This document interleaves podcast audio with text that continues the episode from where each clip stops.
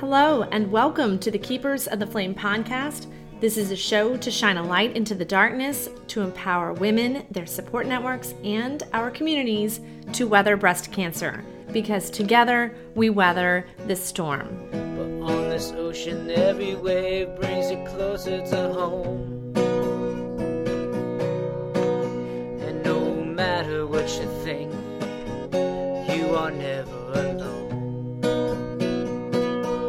Hello, and welcome back to Keepers of the Flame podcast. I'm Joyce Williams, your host, and this is episode number 18. I have cancer. Now what?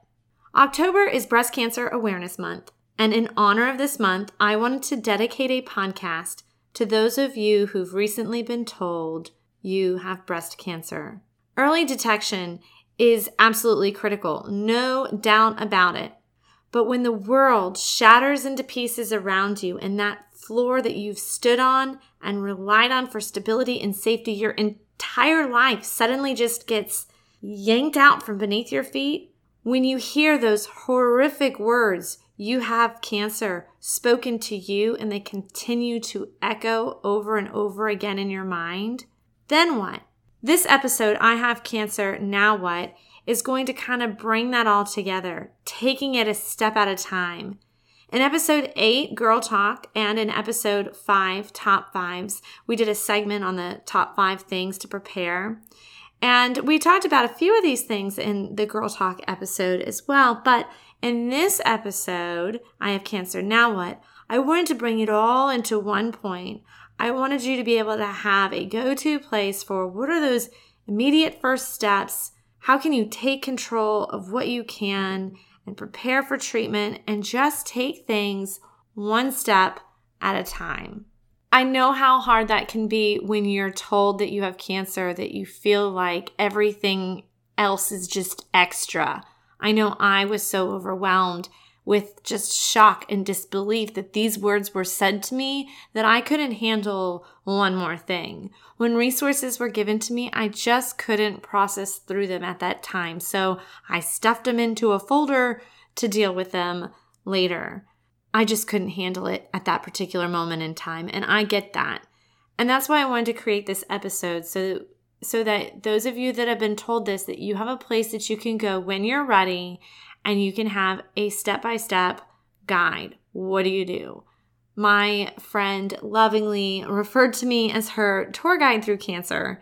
We would talk on the phone, we met for coffee, and we talked about what to expect and how to prepare for things step by step. We didn't want to be overwhelming, but we wanted to be supportive and be there and let you know what to expect.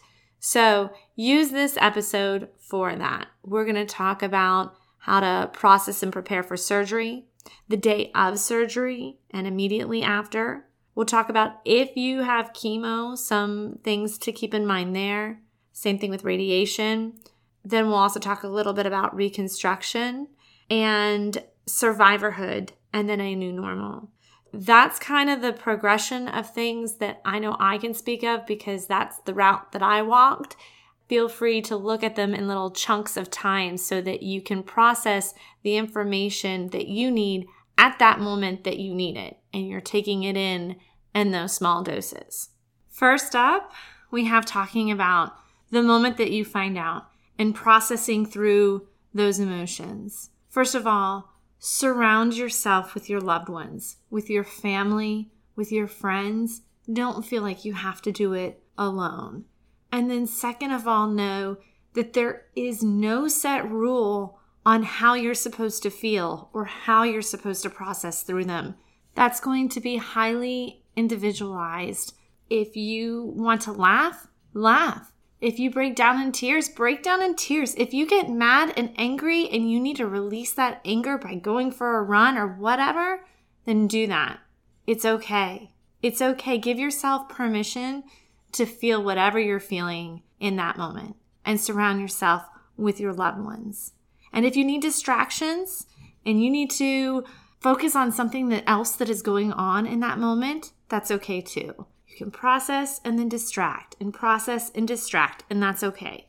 Then comes the preparing for surgery. At the very, very beginning, of this step of preparing for surgery. And at the tail end of your initial shock, it may actually still be in your processing moment. I highly, highly recommend finding yourself a good therapist, one that has a good fit for you, that you trust, that you feel like there's a safe space for you to be able to go and sort through some of this stuff that may be coming up now or that might come up in the future. Even if you're not sure if you need that space, take a moment, take control of that thing that you can do at this moment in time and make the appointment. It was an absolute lifeline for me throughout the entire journey as well as into survivorhood. And still now, find yourself that safe place where you can go to process through things. Because once you get in the midst of the storm and things get really, really, really hard, it's going to be very difficult to add that to your plate at that moment in time. So, in the beginning, in that initial moment, take a deep breath, take control of that one action, and find yourself a good therapist so that that space is already carved out for you. You have it. You can get to know them, they know you.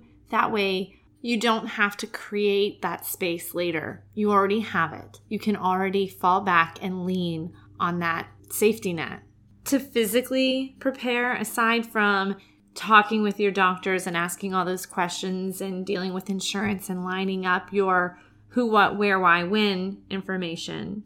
The at home preparation, I can talk in terms of preparing for a mastectomy because that's the surgery that I know. That's the one that I had. So, if you have to have a mastectomy, here's my recommendations. As far as clothes go, get yourself some soft skirts and get some button up tops because after surgery, it's going to be very difficult to put things on over your head.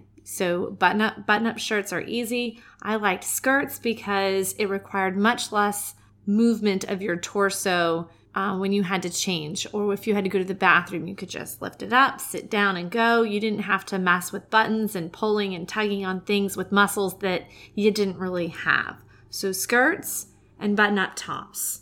Also, in episode number five, we talked about some at home essentials, and I'm going to repeat some of these here. Make sure that you have a place to sleep for when you come home from the hospital already set up. Some people recommend getting a recliner. I didn't have a recliner, so we set up camp for me to be in the family room because it would be easier for me to get in and out of the couch. It was at a much better level than, say, the bed was, it was a bit higher. So have yourself a good place to sleep that'll be easy to get in and out of. I also recommend an electric toothbrush because when you have a mastectomy, you, you basically can't move your torso until you regain that strength. It'll come back. I promise it comes back. But right after surgery, you're not going to really be able to move your ter- torso at all. So, brushing your teeth, that back and forth movement, that hurts. So, if you invest in an electric toothbrush, you can just kind of hold it there on a tooth, maybe move your head a little bit, and get those teeth clean without having to have that vigorous back and forth motion. So, place to sleep, electric toothbrush, and I also recommend an electric razor too because it just made that process easier. Getting dressed and those daily routines that you have, they're going to be a little bit more of a challenge immediately after surgery. But I promise it gets easier. It's just going to take time, so be patient with yourself. To prepare for that, your at home essentials with the place to sleep, electric toothbrush, electric razor, and some skirts and button up tops. Prepare to be out of commission basically for about two weeks. So, have somebody that you can rely on taking care of other things, making dinners, cleaning the house. If you have kids, who's going to take care of your kids during that time? Who's going to drive you to your immediate follow up appointments? Who's going to drive you around town if you need to get around town. It might take a little bit of time before you feel comfortable getting back behind the wheel. So, who's going to be able to take you where you need to go?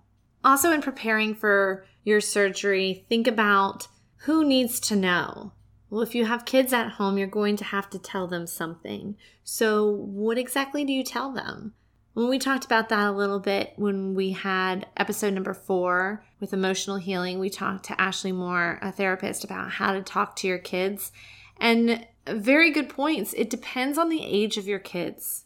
Bottom line is, you're going to have to address that with them in some way or another. Listen back to number four for a few of those tips. And then there's the day of surgery. What can you expect? What do you need to know in this moment of time. You're going to get yourself into the surgical prep room, and they're going to have you do a series of things. It's going to depend on the hospital what your routine's going to be. I had to basically take these wet wipes and wipe my entire body down to rid them from any bacteria that might be there. I had to put on some compression socks and y'all, they were hard to get on. But they have their role. It's important. It's to help prevent blood clots. So they put on these compression socks on you, and then they also wrap a thing around them that will, when you're in surgery, it'll kind of hug them and unhug them and hug them again, just to kind of keep that blood moving so it doesn't, so you don't get any clots. So I had to wipe down, I had to put on the compression socks, I had to put on the gown, I had to brush my teeth with this special stuff and do a wipe down of my gums as well.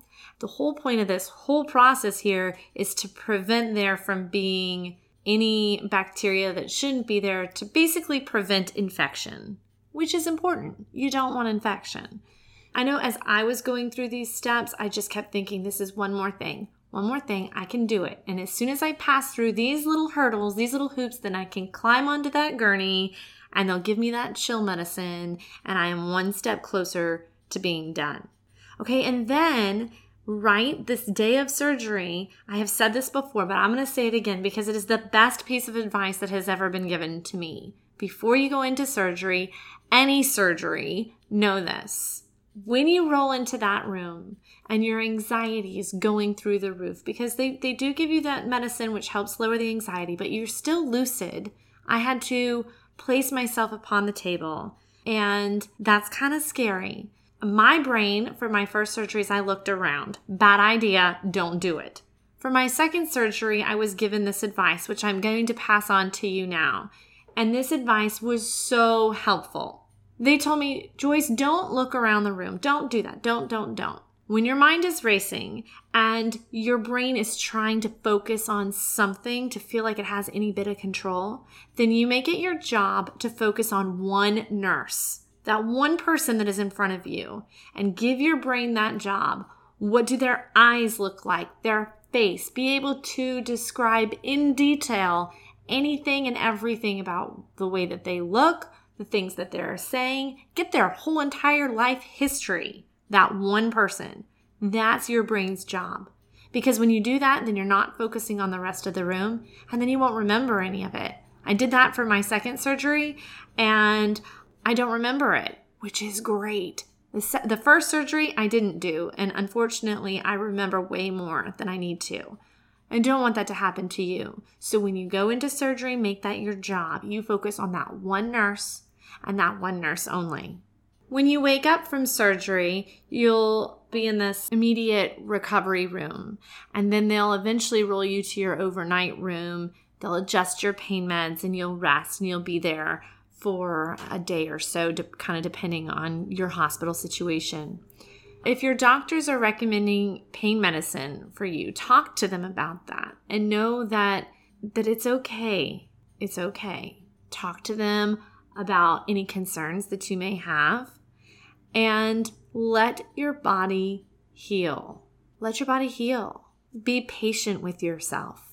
Getting in and out of bed proved to be very difficult because, again, you cannot use your chest muscles. So, here's a tip that somebody taught me you sit on the edge of the bed and you can't put your arms down to push weight on it to wiggle into the middle of the bed because you can't put weight on your torso. You just can't do that. So instead, what they told me to do was you sit down on the edge of the bed and then you lean down onto, say, your left shoulder and then you roll onto your back. Then you're in the bed. as opposed to trying to do the wiggle shift move because you're not going to be able to do that. It's called the shoulder roll. You sit on the bed, before leaning back, you lean down onto the shoulder and then roll on your shoulder all, all the way onto your back. So, that is a tip for getting in and out of the bed without using your torso muscles. You'll have drains. If you have a mastectomy, you're going to have drains, which we talked about in a couple of episodes, both the girl talk we talked about it when we interviewed a plastic surgeon as well as when we, we interviewed the breast surgeon. But you're going to have drains and they serve their role. You want them so that the fluid doesn't build up. And they hang outside of your body. They're kind of they're held in place by a single stitch. And you basically are going to monitor the amount of stuff that comes out of them. And you know that it's time to remove those drains when the amount of liquid that comes into them gets below a certain level. Have somebody that when you prepare yourself for surgery, whoever your caretaker is, they can help you with that. And they're really not in for very long, but a lot of times doctors don't like you to shower when you have the drains in because you don't want to get infection. So you do some some wet wipe wet wipe wipe downs for a little while and that'll be okay. Because I wasn't able to take a shower, I found that it was incredibly helpful when I went to go get my hair washed. I went to the salon and I had my hairdresser just wash my hair for me and oh my gosh, it made me feel like a whole new human being. It was it was absolutely the best thing ever to have that done. You'll have follow-ups with your surgeon for sure. And if you opted to have your reconstruction done at the same time, you'll have a follow-up with your plastic surgeon as well who will be monitoring the incisions and one of the two of them will be removing those drains when it is time. When it comes time to removing those drains, I personally did not like it, but you take a deep breath and know that you're one step closer to being done. You're one step closer to having this put in your past, and you can do it. Breathe, it'll be over in a minute. You can do hard things. Then you're going to be working on recovery be patient. You're not going to be able to just get up and run a marathon right away. It's going to take time. So be patient with your body and let yourself heal. Set yourself some realistic expectations. If you want to get up and you want to start exercising again, that's great. Don't expect to be running three miles right away. Instead, it might look a little differently. It might be walking around your kitchen and then two laps around your kitchen and then maybe making your way to the grocery store one day and and if you have to sit down and take a break, that's fine too. I know I did. And that's okay. You just slowly build yourself up and set those expectations at a reasonable level. When you are driving around town, be it in that period where somebody is driving you or once you're able to get the keys and drive again yourself, at any rate, you're going to want to have something to put between you and the seatbelt, like a soft pillow of some kind, because you're not going to want that seatbelt to rub against those very tender wounds. So have yourself a nice soft satin pillow of some kind that you can just place between you and the seatbelt for added comfort and protection. While you are recovering and healing from surgery, they'll run some tests on the tumors that they removed during surgery. And when they run those tests, they'll have a better idea on what other kind of treatment you may need, if any. And if when you have that follow up appointment with your breast surgeon and they're going over the biopsy results with you and they're going over your whole medical history and everything about you and your cancer, and if it comes up that they say you're a candidate for needing chemo, here's what I recommend. First of all, check out those questions that I have on the website, togetherweweather.org, under the blog section of the questions to ask your providers. Because just like everybody's cancer is different, everybody's set of chemo can be different. It's not a one size fits all cocktail that you get. It's not like chemo is just one thing. There are several different kinds of cocktails, and then there's different dosages of that as well. Regardless of that, if you're told that that is a treatment that you need, it's going to be an emotional time period. So make sure that, again, you have that safe place set up. You have a person, a therapist, or somebody that you can go to and process through things as they come up.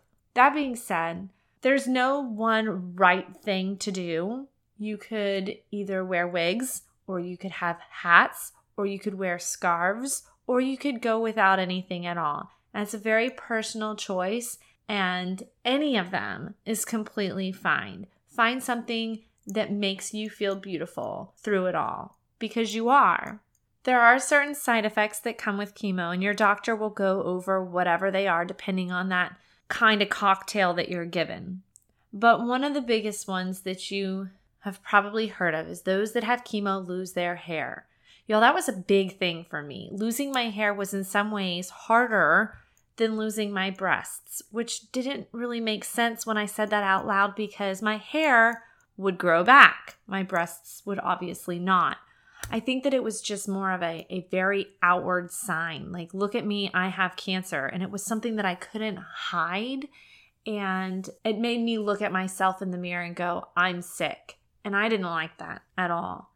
But I knew that I was going to lose my hair regardless. So, the first thing that I did when I found out that I needed chemo, I had really long hair. I went and I got it cut so it was above my shoulder so that I could learn okay, what is it like not having it on my neck, having it short, so like chin, just a chin length bob right off the shoulder. And I let that sit for about a week or so. And then I had my first chemo, and you lose your hair typically about maybe two weeks after your first treatment. That's when mine started to come out. Knowing that this was going to happen, though, I wanted to be able to say when and how the strands would go so I made a day of it. I took control and I went with my friends to have my head shaved. And that doesn't have to be the choice that all of y'all make, but it was me taking ownership and taking control of one aspect of my life when everything else seemed like there was nothing I could do, that it was all completely out of my control. This was a piece that I could do, that I could choose. And so I, I decided when we had a day of it, I cried the whole entire time, y'all, but I did it. And afterwards, we had hats, and all of my friends wore a hat, and we went out to lunch and we just had a girls' afternoon. That made me feel strong and empowered. Whether or not that's something that you do or not is up to you. But in the middle of this journey, in the middle of this storm, find something that you can control. You might not be able to control the cancer. You might not be able to control the fact that you are recommended for chemo or the effects that that has on you. But what is it within that journey that you can focus on? Take ownership of it, and you'll be surprised how incredibly empowering that actually is. My other recommendation with chemo is to bring yourself a water bottle, drink water, stay hydrated through it all. Exercise, they say, is good but you're also tired too. So it's kind of a balancing act. You want to listen to your body and you want to rest and let yourself heal, but you want to do a little bit of exercise when you can. Here's what that looked like for me I would drink my water, and then the day of chemo, I'd come home and I would do like a little lap around the block. I mean, it wasn't far, y'all, but just a little bit of walking to get to get myself some exercise in. And then I would let myself sleep the rest of that day and the first half of the other day. Now, some of you guys, if you don't know this already, chemo can cause your white blood cells to plummet. Okay, it affects your immune system. And so they will monitor that and make sure that your white blood cells are at a healthy enough level to be able to fight off other infections. Because if your white blood cells are too low, and let's say you come in contact with a cold or something, then you can easily catch that cold and not be able to fight it off. They don't want that for you, so they monitor your white blood cells very closely. And then sometimes they might have you come in for an injection or a shot of some kind that helps to increase your white blood cells. For me, they used it, I called it my battery operated sticker. It was a little sticker that they put on my arm. They put it on at the end of chemo, and after, I think, I don't know, 24, 48 hours, something like that, it would go off and it would inject that medicine into me automatically. And when they first put this battery operated sticker on, they'd say, okay, it's going to tick. It makes this ticking sound, tick, tick, tick, tick, tick. And then all of a sudden it would be bam. And it would you know, kind of flick a little needle inside. I know that sounds painful, but y'all, it really wasn't. It felt like a rubber band, just like a rubber band getting hit. In fact, the finger prick that they do to test blood, that hurts way more than this did. It was more the anticipation. And so then that would that would flick in and then it doesn't, doesn't then it doesn't hurt anymore. That's the only flicking that happens. Okay. When it detonates and it starts to administer the medicine a couple um like about a day or so later, all you're going to hear is ticking. You don't feel anything. And the whole point of this medicine is to jumpstart your white blood cells. For me, this caused intense bone pain. But here's how I thought about it I thought about it like the medicine is going deep into my bones where your bone marrow is and saying, chop, chop, white blood cells, we need more of you. Make more. Ready, go when I personified that and thought about it that way, it made me smile and laugh a bit and go, okay, this hurts and I am not pleased at all with this bone pain, but I knew why it was hurting. It was hurting because that medicine was doing its job and it was going in there into my bones and saying, we need more white blood cells now, ASAP. And after about a day, then I felt better. I won't go into all the other side effects that can happen with chemo because they vary greatly.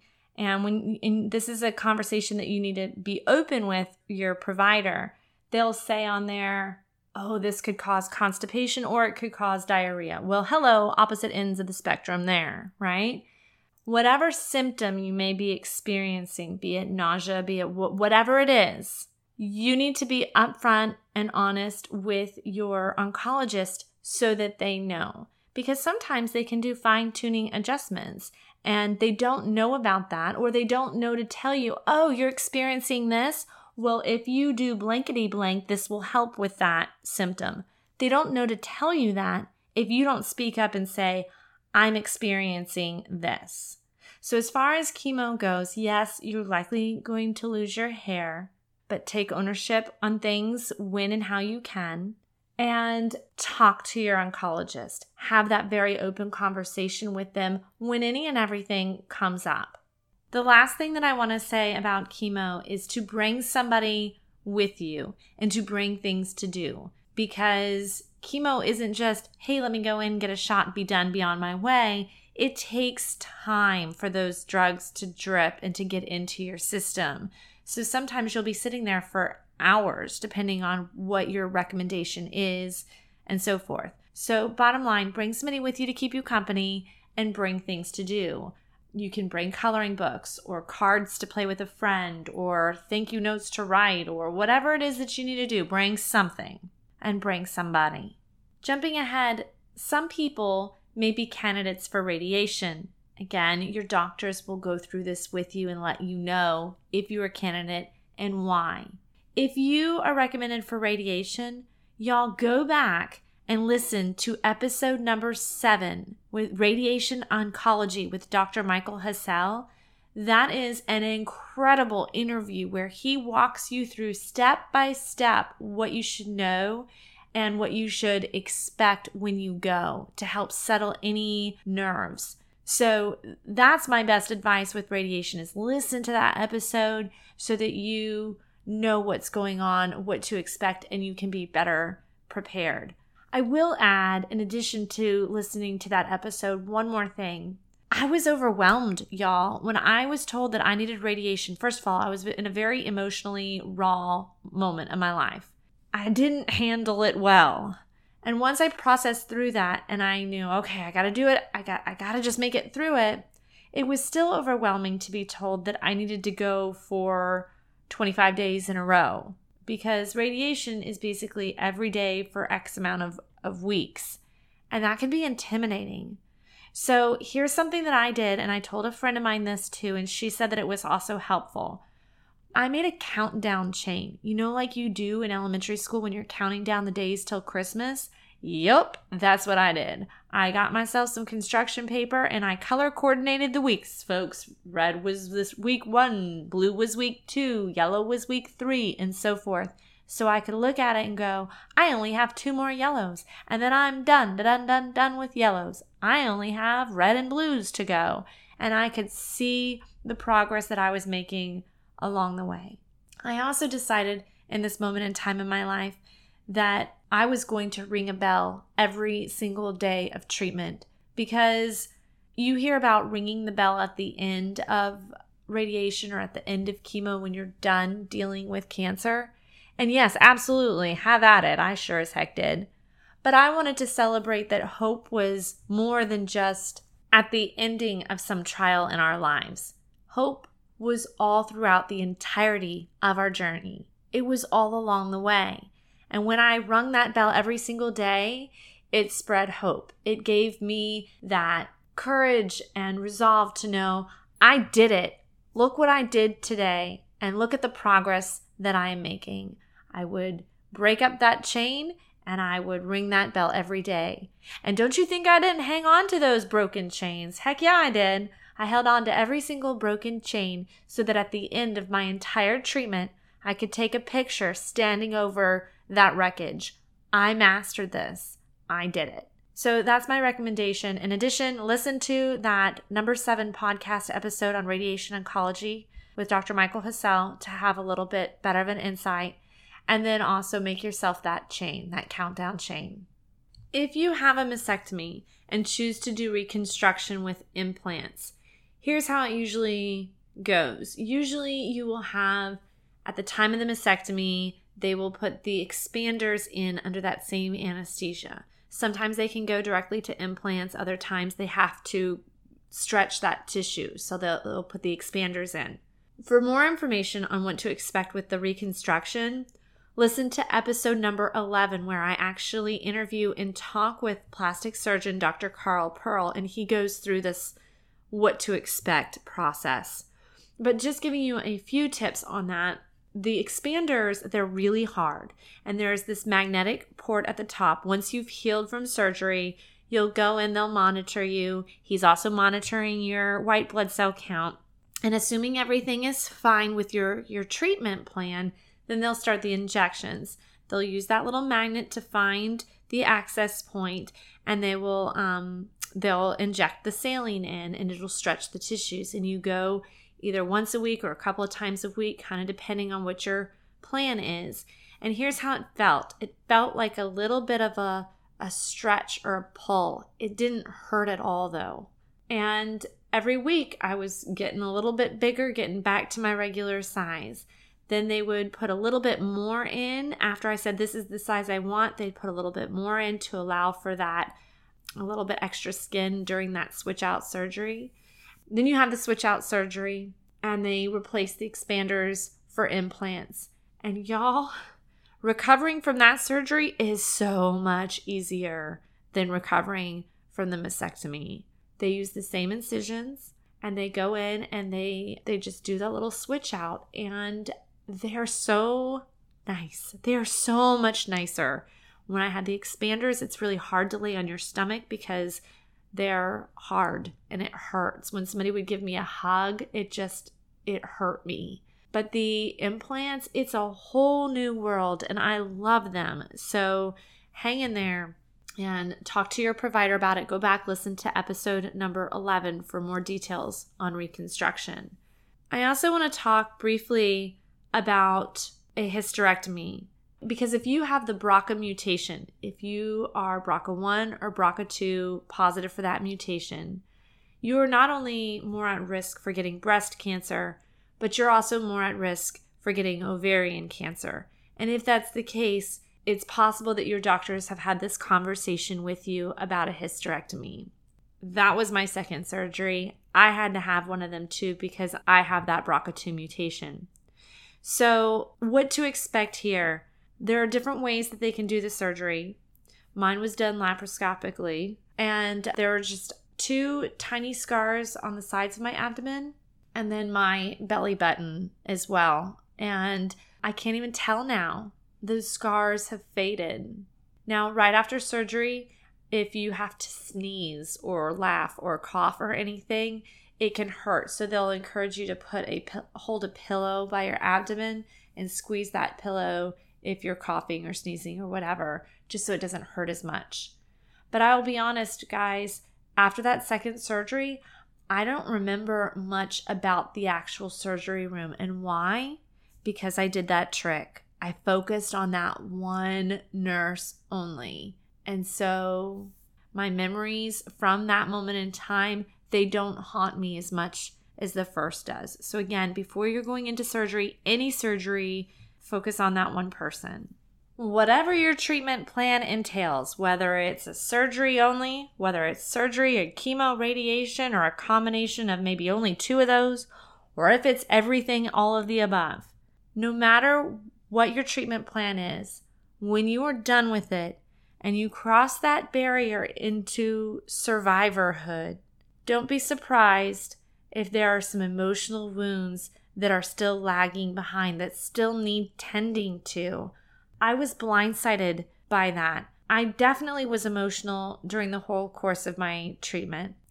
And when I was done and I made it to the other side, I had certain expectations of how I was supposed to feel. I'm supposed to be happy and relieved, and that is it. I didn't think that there was any room at all for fear or sadness or grief to still be lingering.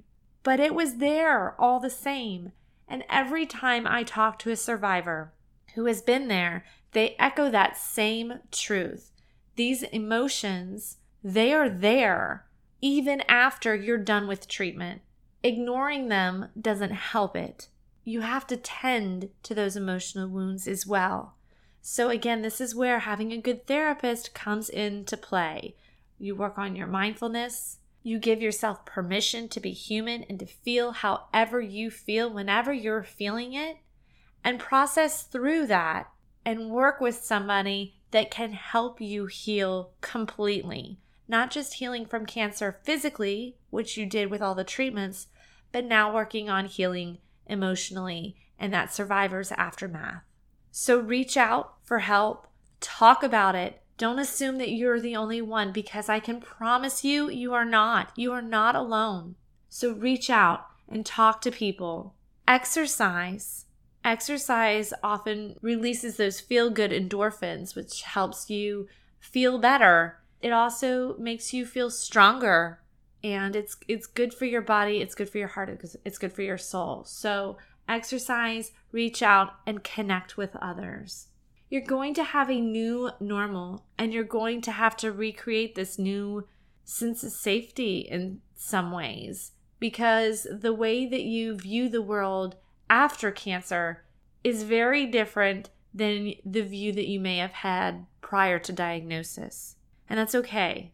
I read somewhere this tip and it was interesting. So I gave it a shot and I tried it and I was surprised at what I saw. But I read somewhere to make a timeline of this moment in your life, of all of the things that you had to go through that were hard, and make this timeline in black ink. Ah, okay, I was diagnosed. I got the call. That was hard. I had to have my surgery. I had this. I had that. All of these things, and write it all on this timeline in black ink. And once you've done that, then go back and, and your job is to look at all the things that you're grateful for, all the good things that are on the same timeline because it's easy for us to focus on that negative. It's easy for us to focus on that thing that we hate so much, on that cancer and all that it did to us and all that it took away. But go back on the same timeline and write those good things and use a different color.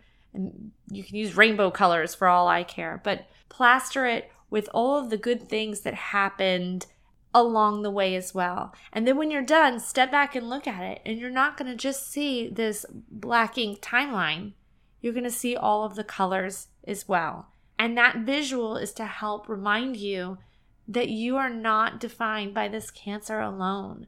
There are all these other hues and all these other pieces of your life that matter, and they are there too. It's to help you refocus on that truth. Bottom line here don't feel bad about it. Don't assume that you're the only one. Don't let shame keep you from reaching out and connecting with others, from asking for help, because I can promise you this you are not alone. So ask for help and heal. Heal completely. Thank you all for joining us here today. Remember that when something like this hits your life, just take it one step at a time. Baby steps are still steps. Thank you again for joining us. I look forward to speaking with you all again next week. Until then, remember that together we weather this storm. You are never alone.